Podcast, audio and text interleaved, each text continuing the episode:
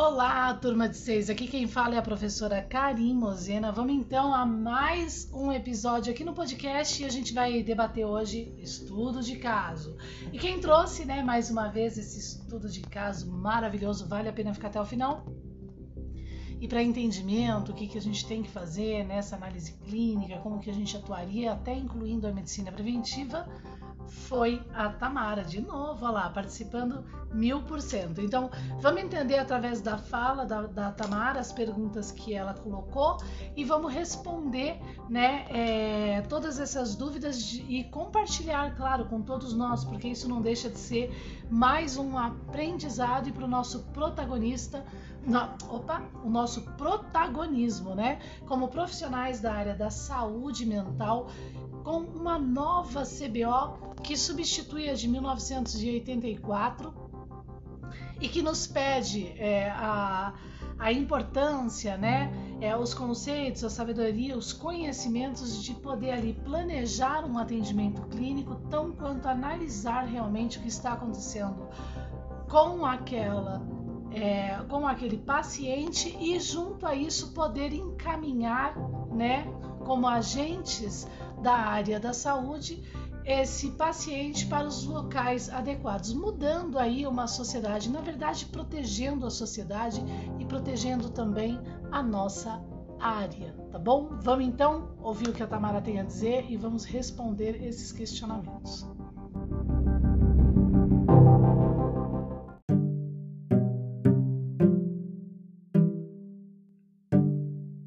Tudo bem?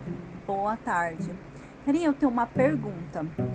Eu tenho uma amiga que hoje ela sabe que tem lupus, né? Mas antes dela ter lupus, ela teve uma é, uma fortes emoções, teve desmaios, tudo, e ela foi internada. E o que que acontece? Não sabendo que ela tinha o lupus, foi foi dado para ela corticoide, né? E, e aí eu, eu tô fazendo aqui o, trabalho e aí eu, eu entendo agora por que saber dos medicamentos, né? Porque a ação do corticoide acabou dando necrópsia nos ossos dela, tanto que agora ela está fazendo fisioterapia, fazendo todos esses, tratamentos. Mas a questão é, ela não sabia que tinha lúpus. Os médicos falam que ela já tinha o lúpus, estava adormecido, né? E esse lúpus veio com o forte impacto das emoções cotidiano da vida dela.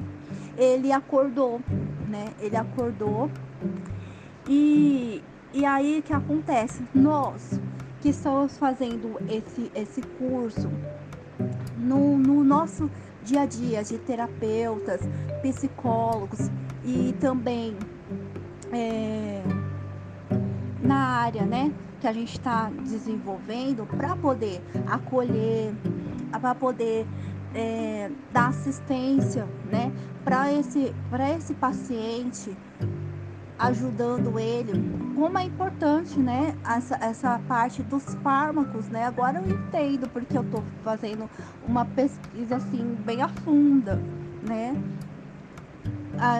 assim, é, fazendo uma junção de um ao outro para eu poder entender o que é noradrenalina, o que, que é aquilo que você já tinha colocado, só que eu não estava ainda captando ainda as mensagens. Mas fazendo todas essas buscas, eu consegui entender que uma coisa é entreligada à outra, né? Porque é, um fármaco acaba ativando uma resposta no organismo da pessoa, né? E aí aí a, a, a, questão que eu gostaria que você me ajudasse é assim: aí chega uma paciente, né, para mim, com essa com essa queixa de lupus, tudo, e aí nesse caso ela já está fazendo tratamento. Mas se caso eles se ela não estivesse fazendo tratamento e ela estava se queixando, poxa, eu tô com é, forte é, aperto, né? Igual ela teve desmaios, tudo. Então aí nisso eu, eu agiria como? Como eu iria agir? Eu iria encaminhar ela igual é, encaminhar ela para o médico ver essa respeito, porque até então ela não sabe que ela tem lupus, né? Se pondo assim né, nessa parte da, da minha questão é essa. Imaginando que ela não tenha lupus, só com o questionamento que ela põe, ela, ela fala, eu tive des, desmaios, né? E forte emoção na, no caso, ela trabalha em dois serviços, né? E, e aí acaba acordando cedo, não tem hora para dormir. Então esses eventos acabou ela ficando com a imunidade dela baixa, né? Então nisso tudo também a gente consegue no, nessa nessa é, consulta com, com, com o paciente, ver todos esses casos e analisar e passar para o psiquiatra, para o fiscalista, para eles poderem ver o caso dela passo a passo?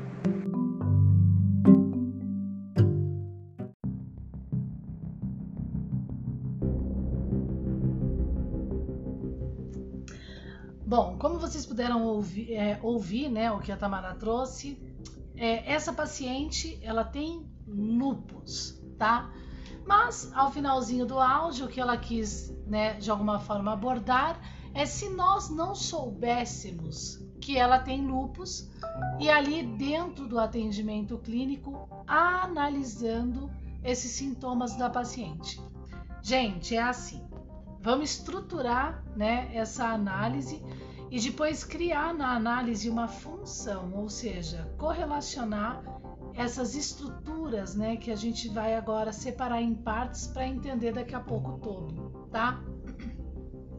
Então, essa é uma, é uma prática importante e a gente faz muito isso dentro do projeto. A primeira coisa que a gente tem que fazer, isso vai envolver medicina preventiva primária, secundária, terciária, é, até através do entendimento básico né, da doença lupus, a gente pode, o lupus eritomatoso sistêmico, a gente pode é, incluir a família no atendimento para acalmar os nervos, os ânimos, dado um diagnóstico, mas né, a gente não vai tratar ainda a paciente como se a gente não soubesse que ela tivesse o lupus, tá? Vamos tratar é, primeiro, né? É, como se a gente tivesse uma paciente que tinha falado em ali na análise clínica, né, no atendimento clínico, que ela tem lupus. Então, uma vez que a nossa paciente tem lupus, é importante que o profissional da área, tanto da psicologia como da psicanálise e o próprio terapeuta pesquisem sobre o lupus. Porque, quer ou não, a gente precisa verificar através desse planejamento de atendimento se os sintomas do lupus exigem, né? É, o que, que na verdade os sintomas do lupus vão exigir no, no equilíbrio, né? É, mental tá? Lembrando que toda dor ela já vem a desequilibrar, né, esse sistema, né, o nosso sistema mental de alguma forma. Quem sente dor, obviamente, fica mais irritado. Mas vamos tentar entender melhor. E uma vez entendendo o lupus, a gente também pode aliviar o sofrimento da paciente através do momento que a gente consegue falar um pouco, né, dessa doença do tratamento e, pra, e na prática da medicina preventiva, a primária nesse caso, que nada mais é do que uma reeducação, tá bom? Freud falava muito de reeducação. Isso está dentro das obras completas dele, elaborando a psicanálise. Então a gente tem sim esse papel, né? É, ao contrário, se nós acreditarmos que esse papel não faz parte, a gente tem então um problema, né? Tanto na atuação da área é, até melhorando a qualidade de atendimento em saúde, no caso até saúde mental, tão quanto agora no resultado de uma sociedade. Bom, Para quem não sabe, né, o lúpus eritomatoso, eritoma, eritematoso, me perdoe, sistêmico, ele ocorre quando o sistema imunológico da gente ataca e destrói alguns tecidos saudáveis do corpo. Então é, é uma doença que o próprio sistema imunológico ele fica desconfigurado e ele começa a, atacar a nós mesmos, o nosso próprio sistema de proteção. Então, as causas do lupus, né, infelizmente, ainda não são totalmente conhecidas, mas eles, as pesquisas, né, as pesquisas feitas em campos de pessoas que têm lupus, indicam que a doença ela seja um resultado de uma combinação de fatores, né? E no final das contas, os fatores são praticamente todos os fatores que envolvem a vida do ser humano. Mas, né, no caso, seria os fatores hormonais, alguma irregularidade nesse, nesse quesito. Então, na, na medicina preventiva é assim: se há evidência dos fatores hormonais serem um processo correlacionado a essa doença, o lupus, o que, que a medicina preventiva, antes mesmo de ser a psicanálise, isso vai, vai agregar muito ao terapeuta também, ela faria? Ela então é, procuraria mapear, né, a alimentação da paciente e aí, através desse mapeamento, reeducar a paciente quanto aos aspectos né, da é, escolha de uma alimentação realmente mais equilibrada e mais saudável. Já podendo também encaminhar, né, é, sugerir o encaminhamento é, da paciente a uma nutricionista. Se a paciente, isso vai envolver agora a psicanálise, se a paciente for relutante, basta no próximo atendimento arranjar, arranjar uma brecha para falar né, de forma suave sobre essas coisas de novo. Bom, além dos hormonais, né, e sempre indicando né, a equipe médica, além do, do tratamento, além dos hormonais, também são infecciosos, né? Ah, no caso, o terapeuta, ele pode colaborar com a equipe médica, né? É, perguntando é, é, como é o ambiente é, que essa pessoa vive, a questão de higienização e tudo mais, né? É, isso também pode colaborar com a pesquisa de campo sobre uma doença que ainda é quase desconhecida.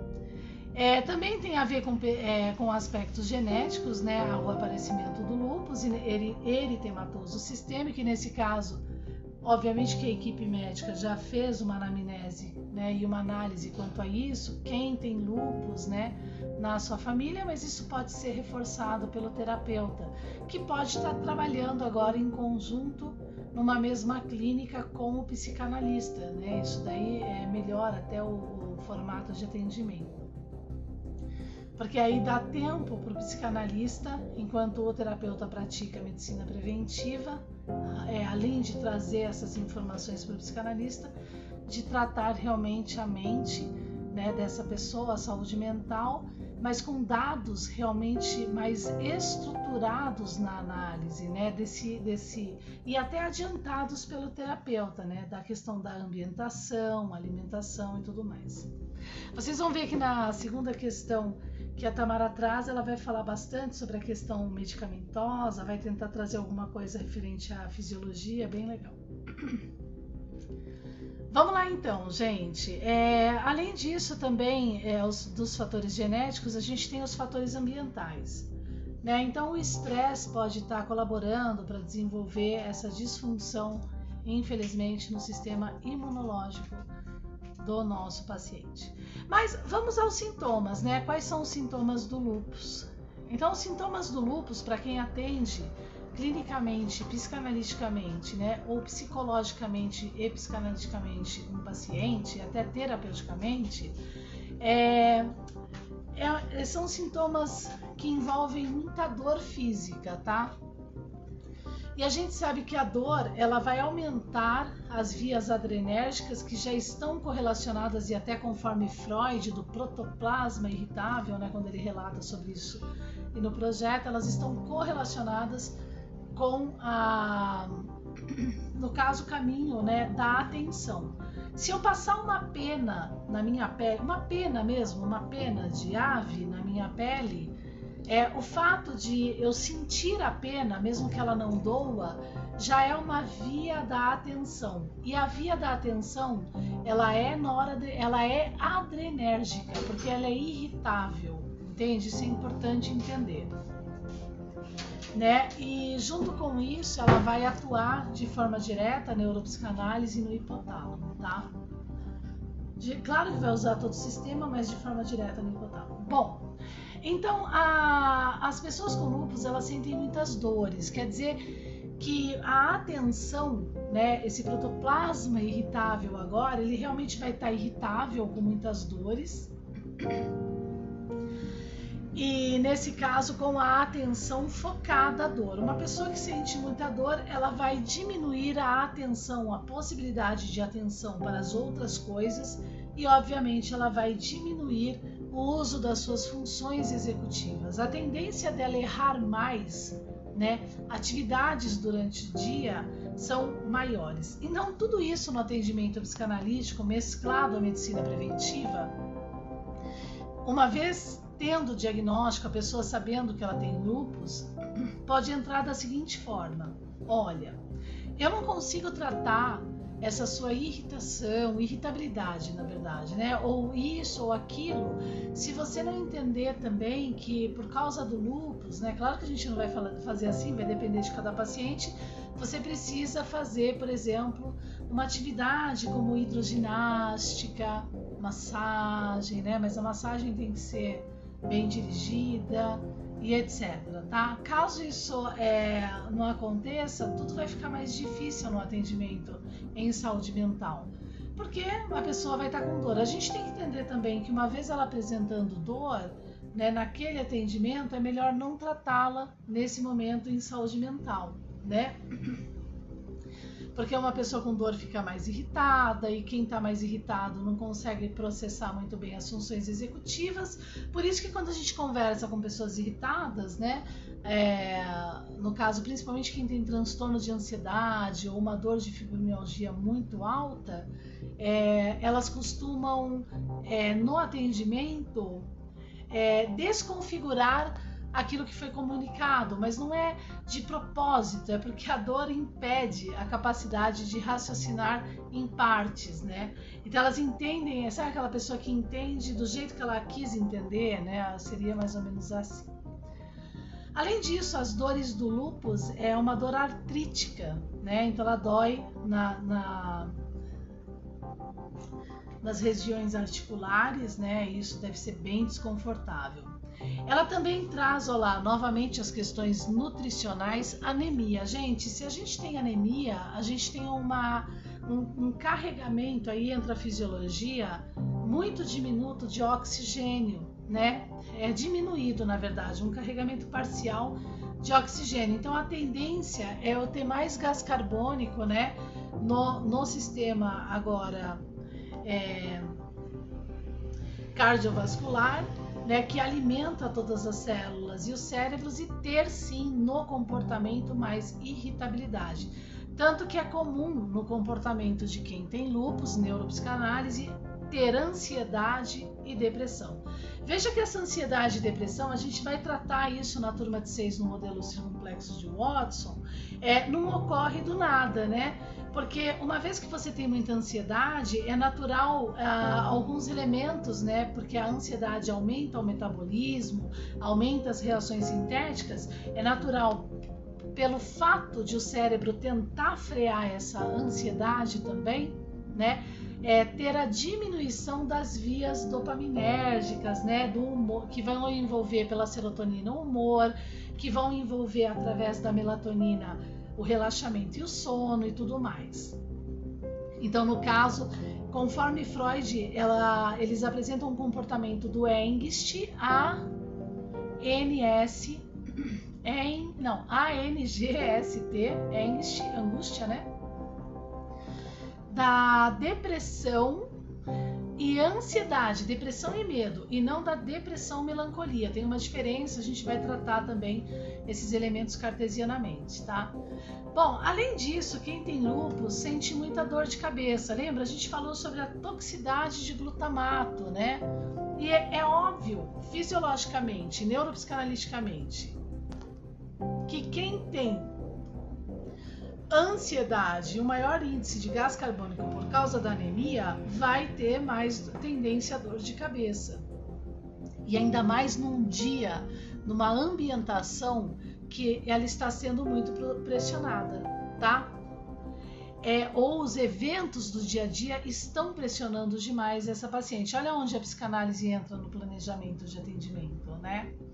Porque veja bem, a dor de cabeça ela ocorre por toxicidade de glutamato que depende do gás carbônico e ela tem anemia. Então, é, a medicina preventiva está mesclada, né? Principalmente a primária. Quando a gente fala, olha, como a sua doença lupus traz isso para você, realmente no seu trabalho, você não pode participar de ambientes muito pressóricos e estressantes, você não pode se envolver com cotas de afeto muito é, exageradas em relação ao seu dia a dia, o que você está vivendo dentro da sua família. Então é interessante que inclua até em grupo a família para explicar esses fatores. Né? Então tudo isso vai fazer uma enorme, não é uma pouco, uma enorme diferença no atendimento e planejamento em saúde mental, sim, tá? É, sentir também inchaço, retenção de líquido, isso é muito desconfortável. Irritação na pele, no rosto, perda de peso, queda de cabelo, rigidez nas articulações, deve doer bastante. Sangue na urina, veja bem, né? Sensibilidade à luz ou síndrome do olho seco, né? Então, uma vez tendo a paciente com lupus, olha quanta coisa com esse diagnóstico na saúde mental a gente vai ter psicanalítica, a gente vai ter ali é, que entendendo a doença, agora organizar através sim da prática da medicina preventiva primária, que é reeducação.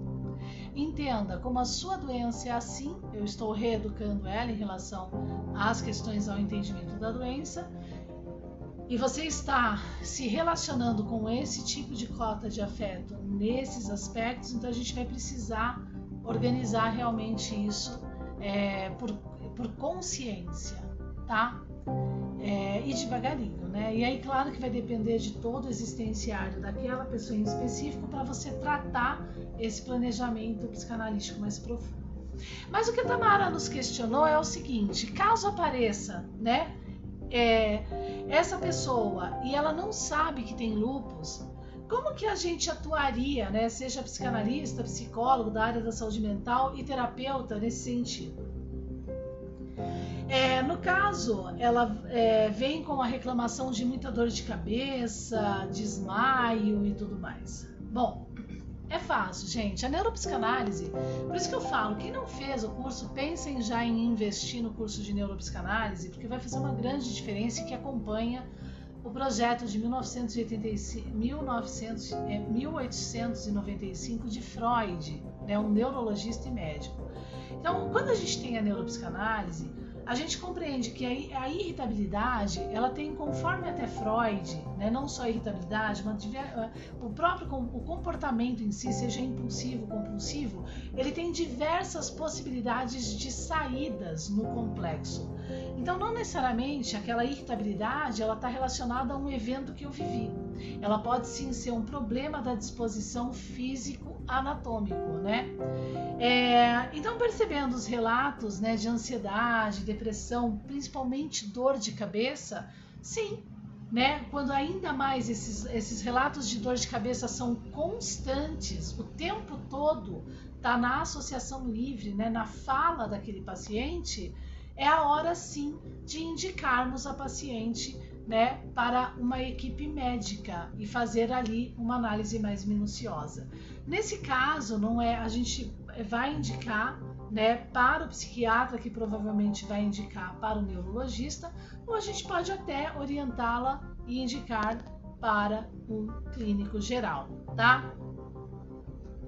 Ok? É, se ela tiver irritação na pele, há duas possibilidades dessa irritação na pele estarem ali né? Olha que interessante, né, gente? Essa irritação da pele pode vir pela toxicidade, que é toda aquele, aquela abordagem que Freud faz da histeria e tendo como válvula de escape dado a tensão endógena para o corpo, né? É, dessa histeria, desse estresse, então a gente pode ter tanto essa irritação na pele, e eu tenho, tá? Quando passa muito nervoso, né? Como uma válvula, né? De escape dessa tensão é, nervosa do cérebro para o corpo da toxicidade de glutamato por excesso de gás carbônico, porque eu passei muito estresse no evento, ou em função de alguma disfunção mesmo fisiológica, física, né, é, dentro do sistema do corpo humano. Ora, vamos à análise da lupus. Por que, que ela tem? Né? Ela não tem anemia, a lupus não dá anemia. Se a lupus dá anemia, tem baixa de oxigenação, tem gás carbônico, tem então é, esse efeito colateral da toxicidade do glutamato e o rosto fica então, né, ou a pele do rosto fica cheia de irritação, tá? É óbvio que se a gente atende como psicanalista uma pessoa que, olha, eu fico irritada e dá isso no meu rosto, a gente precisa encaminhar imediatamente a equipe médica. Qual é a diferença, gente, de uma análise qualitativa e uma análise quantitativa agora? Os médicos eles vão poder fazer toda uma análise, né, é, física mesmo e laboratorial do sangue, etc., daquela pessoa. A gente está fazendo uma análise psíquica, ambiental e também através da medicina preventiva e dessa relação modular que Freud sempre defendeu e nas defesas da histeria, corpo e alma, alma e corpo, tá? Então isso é importante ao entendimento. Então aqui a gente já responde muita coisa das dúvidas da Tamara, já tem um planejamento amplo né, no atendimento dessa pessoa que apresenta lupus. A gente não joga dados, sabe no que está, o que está tratando de uma forma geral, né? E, e tem sim agora no resultado e até para esse paciente uma tratativa, né? É, profissional sem precedentes, tá? É, com muita qualidade e colaborando muito como profissionais inseridos no atendimento básico família com a sociedade, tá bom? Então eu acredito que já tenha respondido aqui bastante coisa, né? Principalmente se a gente não sabe, né? Que a pessoa tem a lupus, dentro dos relatos a gente consegue identificar claramente se ela tem que ser ou não encaminhada de, uma, de forma mais urgente à equipe médica. É, com base no relato, é, essa semana, semana, não, há duas semanas atrás, entrou no projeto, né, uma paciente que tendo um existenciário é, já de violência, ela apresentou no atendimento, conforme as análises neuropsicanalíticas, é, uma desmotivação muito profunda. Ela imediatamente no primeiro atendimento pelo projeto já foi encaminhada por causa dessa dessa forma de comportamento ao psiqui à psiquiatria, ao CAPES, né? É, e nesse caso, é por quê? Porque está evidente o desequilíbrio né, é, das vias é, do prazer né, que envolvem o humor, que é a serotonina. O diagnóstico, se é depressão profunda, se é isso, deixa que o psiquiatra agora ele traz para gente, tá bom? Vamos para a próxima questão então, abordada aí é, pela pela Tamara.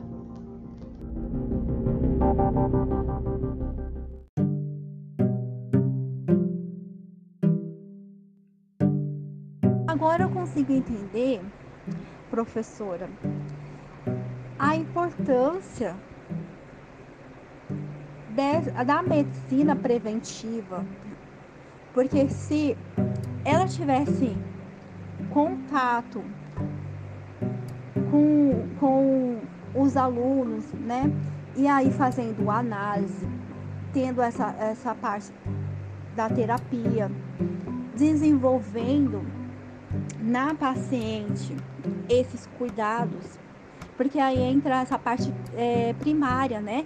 Porque aí a gente teria esse cuidado de analisar a pessoa como um todo, por que, que ela tá tendo essa desmaio, se tá tendo dor de cabeça, porque qual que é a, os conflitos com a família, no trabalho, o, a existência, né, do ser e o ter, porque também tem tudo isso, tem tudo a ver, porque se essa pessoa está muito no ter, ela vai querer se diminuir, ela vai querer ter, ter, ter, e aí esquece de, de viver e, e de conseguir nutrir o principal, que é o ser. Porque se você só olha para fora, você acaba desenvolvendo outras outras é, reações assim que eu vejo, né? Que eu, eu entendo isso. Você vai tendo outras patologias que você não vai conseguir entender, porque o corpo pode ser que tenha dado sinais, ela não percebeu, porque ela estava muito no ter, né? Então eu olho e vejo como é importante, né? Essa esse cuidado com, com, com o paciente, de olhar, né? Assim, o carinho que a gente tem que ter com eles, né? A paciência, o zelo quando eles falam, né? Porque muitos conseguem se expressar, outros não conseguem, outros só no olhar. A gente tem que estar observando o olhar, porque no olhar eles falam muito também, né? As expressões, se está muito quietinho, se não está.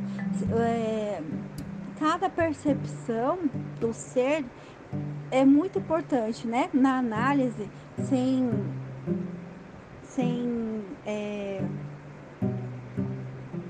dar o julgamento, né? Porque a gente tem que olhar e ver por todo o contexto. Então eu olho e eu vejo, por isso que eu, eu pensei nisso, porque se ela tivesse chego né, no, no, no consultório, não no médico, porque muitas vezes os médicos só vão no lógico, né?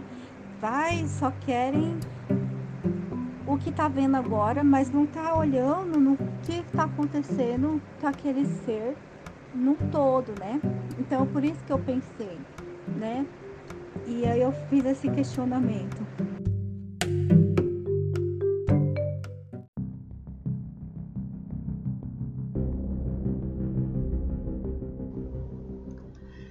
Bom, vamos lá, rapidinho, natural, tá? Essa métrica parece que não, mas ela é complexa. O ser e ter, como todo mundo sabe, é, ele foi realmente analisado pela crítica da razão pura de Kant, para quem já leu, tá?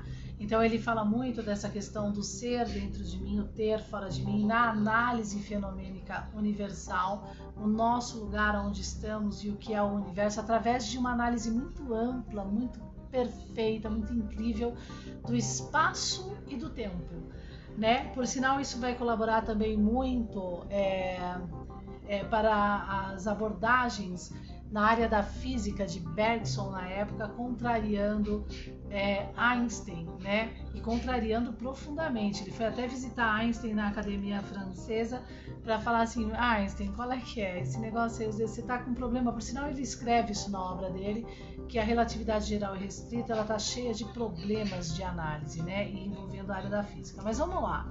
Kant não só inspirou Bergson, tá? É, e Kant que continua as defesas de Descartes com esse objeto hieróglifo que é cartesiano. Ele também é, ajuda muito, né, é, Freud a desenvolver sim a psicanálise que tem como intenção é, abordar uma psicologia mais profunda e concreta, conforme as obras completas e conforme também o seu projeto de 1975 desse neurologista médico. Então, gente, preste atenção que tudo isso é muito importante para entender quem somos e a nossa área, tá bom?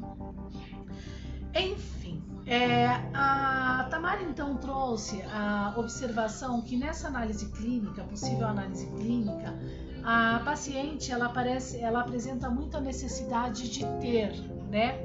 E que por isso o ser está diminuído. Mas a gente vai precisar fazer uma correção nessa análise, ok? É muito importante isso. Se a pessoa ela tem muita necessidade de ter as coisas para ela, é porque o ser dela já foi diminuído. Então ela consegue aumentar o eu sou através da posse de outra coisa. Por isso que ela tem a necessidade de ter para ela, porque ela está se sentindo vazia dentro de si, né? O ser dela está diminuído e ela acredita até inconscientemente ou latente que ela tendo as coisas para ela, né, ela pelo menos se torna alguma coisa. Então nessa análise métrica agora a gente começa com o existenciário a mapear, né, esse comportamento da nossa paciente. Então é assim, vamos repetir. É, o ter para si é, na verdade, não diminui o ser. Eu tenho para mim porque meu ser é porque e cada vez que eu tenho mais para mim, eu diminuo o meu ser. Não. O ter para mim engrandece o ser no comportamento. Mas na métrica da natureza, isso a gente já teve na aula, na segunda aula, na métrica da natureza, né, do natural de todos nós. Isso até tá, está em uma obra de Machado de Assis. Quando eu, é, quando eu observo, né, quando eu dou a minha atenção mental a um objeto apenas fora de mim, automaticamente eu não consigo pensar dentro de mim. Tá? Mas isso não quer dizer que meu ser está diminuído. Eu estou usando uma métrica natural, porque se eu começar a pensar nos dois lugares, dentro de mim e fora, né, eu vou bugar. Então, assim, eu preciso observar uma régua fora de mim e preciso analisar ela minuciosamente. Conforme eu me aproximo da régua que está fora de mim, eu não estou processando dentro do meu cérebro é, de forma é, muito imediata tá? Apesar que nossos é, potenciais de ação eles são muito rápidos, né? Não é na velocidade da luz, mas são muito rápidos, né? Então eu não estou processando de forma muito imediata. Quando eu, enquanto eu aproximo para perceber melhor essa régua perto de mim, a lembrança de uma régua, né? Mas quanto mais eu vou aproximando e vou é, analisando fora de mim a régua, eu consigo devagar e dentro, ir dentro de mim processando a lembrança dessa régua. E agora, quando eu estou processando a lembrança, eu já estou mais dentro do ser do que fora de mim, tá? Então isso é uma métrica natural, tá? Isso é uma métrica que todos nós temos. Mas quando no comportamento a pessoa só quer ter coisas para ela, eu quero teu afeto para mim, eu quero você para mim, eu quero o outro para mim, eu quero tudo para mim, é tudo para mim, é porque o meu ser ele está inseguro e diminuído. Né? Então essa é uma métrica psicanalítica, tá? Então é importante saber separar esses dois eventos, tá? Um outro detalhe é a questão é, é é, dessa perceptiva da Tamara, agora não sei se está nesse áudio ou no próximo, né, que a gente vai ouvir ela, é, do entender a importância do psicanalista, do psicólogo, do profissional da saúde mental, do terapeuta, né, é, as medicações. Né, é, esse módulo mesmo, né, corpo e alma, alma e corpo, tá vendo como faz uma grande diferença? Uma medicação ela vai fazer uma diferença no corpo né? Uma doença ela vai fazer física uma diferença também na própria saúde mental. Então saber distinguir isso, ter ali o, o GAN, né, que a gestão autônoma medicamentosa, é muito importante. Que foi aí essa observação dada, né, esse planejamento aí canadense oferecido e acatado aqui no Brasil. Lembra, a gente falou isso em aula, que é a gestão autônoma de medicamentos, uma pessoa perturbada não é capaz de fazer. Então, o terapeuta, né, tanto o psicanalista, tem que ter essa noção, essa especulação, até para colaborar com o médico psiquiatra, né, os elementos aí da multidisciplinariedade e até no encaminhamento, indicação e tudo mais. Por exemplo, a gente teve vários casos dentro do projeto alguns, na verdade, que foram indicados para a área da psiquiatria através das observações do uso incorreto do fármaco. Né? É, ou, ou foi diagnosticado apenas um fármaco, a pessoa ficou só naquele fármaco. Então, a gente não fala que tem que tomar o fármaco, a gente fala que seria interessante observar né? É, teve uma outra que colocaram um farmaco psiquiátrico que não combina com o outro. Tu, isso tudo o terapeuta pode fazer na pesquisa, gente. É óbvio, de, deve fazer. Ele pode abordar, desde que ele tenha técnica científica para isso. É, tanto que eu vou trazer, tá? É, aqui para turma, a turma 1, esse modelo desse laudo a, do INSS que psicanaliticamente a gente prescreveu ainda essa semana dentro do projeto, né? De, é, junto a conceitos científicos, né? Isso é importante nesses laudos, é importante nessas observações. O terapeuta pode ter essa nuance, essa noção, tá bom? É, agora, o que, que a gente tem também interessante é a questão da, da Tamara ter falado que o lupus acontece por algo né, de grande impacto. Como a gente viu, o lupus não necessariamente acontece por algo de grande impacto. Então, a gente não pode ter muito na analítica, né, na análise clínica, essas, essas percepções muito culturais, tá? A gente toma cuidado. Se a gente tem um paciente né, com lupus, a gente precisa pesquisar não profundamente, porque a gente não é médico, mas o mínimo que seja a doença, entender a doença, para agora praticar corretamente até o planejamento de atendimento né, em saúde mental, tá bom? Eu acho que isso já vai ajudar bastante, espero ter respondido todas as questões e vamos ouvir mais aí uma abordagem da Tamara e até mais.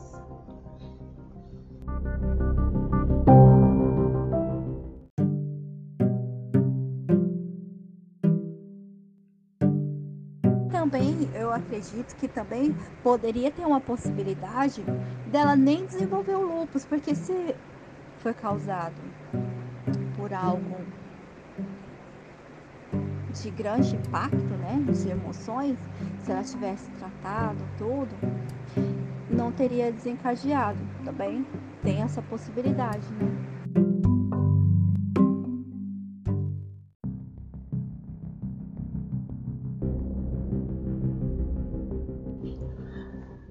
Vamos lá. Essa última análise da Tamara foi bem interessante, né? Essa possibilidade. Isso já é uma análise, de alguma forma, é, que ela tá fazendo clínica. Mas só faltou alguns pedacinhos, que foi aquele que a gente abordou logo no comecinho desse podcast, né? O lupus, isso já é uma análise científica e de campo já estudada, não necessariamente ele se desenvolve por algo de grande impacto ambiental. Existem outros fatores somados, né, nessa análise e que não é, nos dá realmente esse ponto tão diretivo para que a partir daí a gente planeje o nosso atendimento psicanalítico. Então, isso serve como um exemplo para todos nós, tá? Sempre muito atentos, sempre pesquisem realmente mais a fundo essa questão e para planejar da melhor forma o seu atendimento clínico psicanalítico, ok? Na área da saúde mental, também psicológico, psicanalítico e ou terapêutico. Tamara, é, é, você está de parabéns, é o segundo estudo de caso que você traz para gente e que realmente só veio agregar, tá? Obrigada, foi uma experiência para mim também. Um grande beijo e até a próxima, hein, professora Karim Mozena. Vamos que vamos com esse projeto, né, que é complementar ao Instituto FATEB para colaborar nessa sociedade psicanalítica, a nossa atuação, né, o nosso protagonismo no mercado e modificar, sim, não só a, a sociedade, como também todo esse know-how aí da nossa área, tá bom? Em saúde mental. Um beijo!